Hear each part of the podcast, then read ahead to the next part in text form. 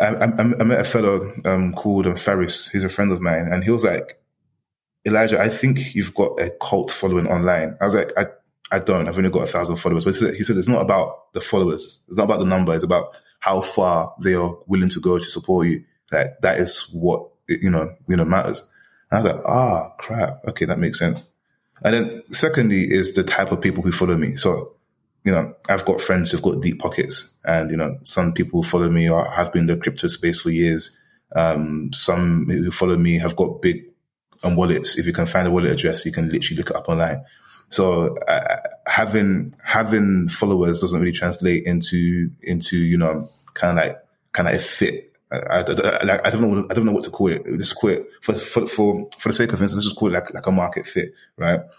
Because I've got a friend who's got 5 million followers on TikTok, right? He's also tokenized himself. He probably won't do as well, and it's not because that, you know, his followers are broke. It's not about that. But his demographic is 16 to 18 year old girls. You know what I mean? Yeah. People know nothing about Web3. People know nothing about tokenization. And even if they did want to back him, the fact that you've got so many steps to do it, you know, you need to download a wallet, and then you need to buy Ethereum, and you need to send it to that wallet, and all that kind of stuff. And then, you know, they'll see gas fees. I'm like, what the hell's a gas fee? And why the hell do I have to pay this? All that kind of stuff added on probably would mean that they're probably not going to want to, you know, do it. So I think that having a community that actually supports you and will actually go to certain lengths to back you is super valuable. But then who are the type of individuals in that community? Do they understand what you're doing?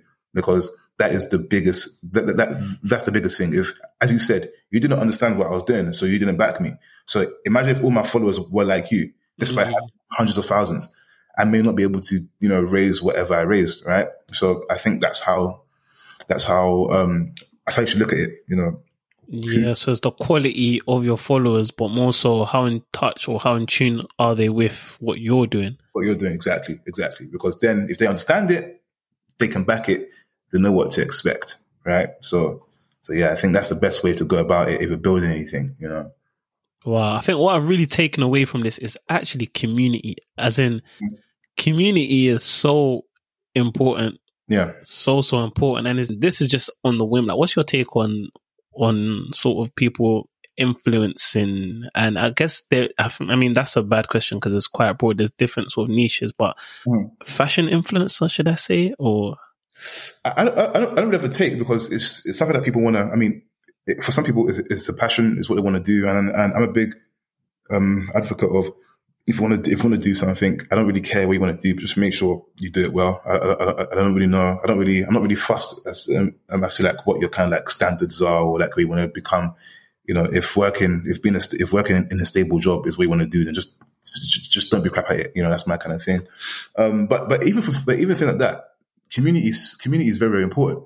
And even if it's just engagement, you know, like, you know, the minimum factor, that is still important. If you go on some people's Instagram pages who have both got 20K followers, right? Who are both fashion influencers, let's call them that. One will have, you know, 15% engagement when it comes, you know, from kind of followers to likes ratio. And one will have 5, right? And then you need to think about, well, why is that the case? Well, maybe one of them actually responds to every single comment, underneath a picture, and another one doesn't. Maybe one does Q&As or kind of like you know, ask me anything on Instagram, and actually responds to every question, no matter how wild it is, right? And it's just these little things. Like, everybody, when we talk about community, everybody wants to kind of like start from the top and be like, yeah, how do I gather all these people in the same room? And that's a very, very difficult thing to do. But what you can do is foster community in the smallest of ways. So what I try to do, I'm not perfect because people could be listening to this and be like, hey man, this guy's lying. He doesn't respond to me. But I try to respond to everybody where I can. And even if I don't, I just give you a little like on your comment. I try to engage with like other people's stories. I try to just treat people as like my boys, you know, send memes to each other. You know, if you see something funny, send the VM. Just do whatever it's needed to do to create this kind of like raw, meaningful relationship between people and between yourself and these individuals. And I think that's where the value lies. And that way you can build a community of people who will support you to the ends of the earth, despite not having a clue in terms of what you're doing. And I think that's one thing that's kind of like worked for me, is kind of relationship building. And this is the fruit of it. And, you know, the more you build relationships, the more your privilege kind of changes as you go on through life, because the first year version of me, couldn't get away with the things, well, not get away, but the first version of me can't pull strings for certain things the way I can pull strings for certain things now. Thank you for listening to this short snippet of The Valuable Podcast. I hope this was valuable advice you can apply to your own life. Make sure to listen to the full episode out now and take a browse of all the other valuable episodes.